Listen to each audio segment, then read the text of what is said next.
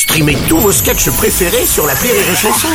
Des milliers de sketchs en streaming, sans limite, gratuitement, gratuitement sur les nombreuses radios digitales Rire et Chanson. Les Robles News. Breaking news. Bonjour, vous êtes sur les chansons, je suis Bruno Robles, rédacteur en chef des Robles News et du magazine Pure Popol, le magazine des branleurs. Bonjour, je suis Aurélie Philippon et je suis bilingue. Oui, je parle couramment le sous-entendu sexuel. Bonjour, je suis Teddy et je suis comme ces nouveaux bouchons qui se détachent pas sur les bouteilles d'eau là. Très chiant pour le peu que j'apporte à la planète. Ah, c'est pas grave, apportez-moi plutôt un café, ça normalement vous pourriez le faire. Oui, Non. Allez, c'est l'heure des Robles News, c'est parti. Les Robles News. L'info du jour, c'est un nouveau souffle. Hier, la France a été particulièrement touchée par la tempête Diego avec un vent qui a soufflé par endroits jusqu'à 110 km heure.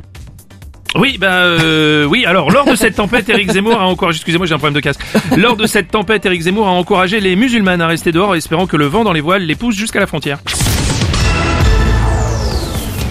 On va rester à Paris. Le rappeur marseillais Soprano vient d'annoncer le décalage de son concert initialement prévu le 2 juillet au Stade de France à cause de gros chantiers du RERB autour de l'enceinte de Saint-Denis. Écoutez-le.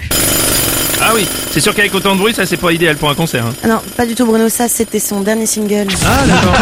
Excusez-moi, j'ai- Je suis plus à la page. Info politique maintenant, une femme de 87 ans a sauté en parachute cette semaine pour affirmer son soutien à Valérie Pécresse. Un bien bel hommage pour celle qui est en chute libre dans les sondages. On va poursuivre avec une info d'un cabinet d'études. Selon un récent sondage, 75% des Français avouent se servir de leur smartphone lorsqu'ils sont aux toilettes. La bonne nouvelle, c'est qu'il y a encore 25% qui préfèrent utiliser du papier. On va continuer avec une info. À 37 ans, le tennisman français Joe Wilfried Songa a annoncé qu'il allait prendre sa retraite à l'issue du prochain tournoi de Roland Garros. Il n'a pas précisé ce qu'il comptait faire après, peut-être une reconversion dans la comédie. Tiens, j'ai une petite faim. Ouf, il reste un Kinder Bueno. Ouais, ouais. On espère pour lui quand même qu'il aura mis de l'argent de côté. parce que- Ouais, quand même. Prochaine avec l'affaire Buitoni. Suite à la présence de la bactérie E. coli dans les pizzas surgelées Buitoni, des enquêtes d'hygiène ont été effectuées dans les usines, révélant la présence de rongeurs. Oui, d'après les premiers éléments de l'enquête, il s'agirait de dangereux rongeurs en provenance des États-Unis, ce qui a donné à l'idée à Chuck Norris de faire une nouvelle série Walker Texas Rongeur.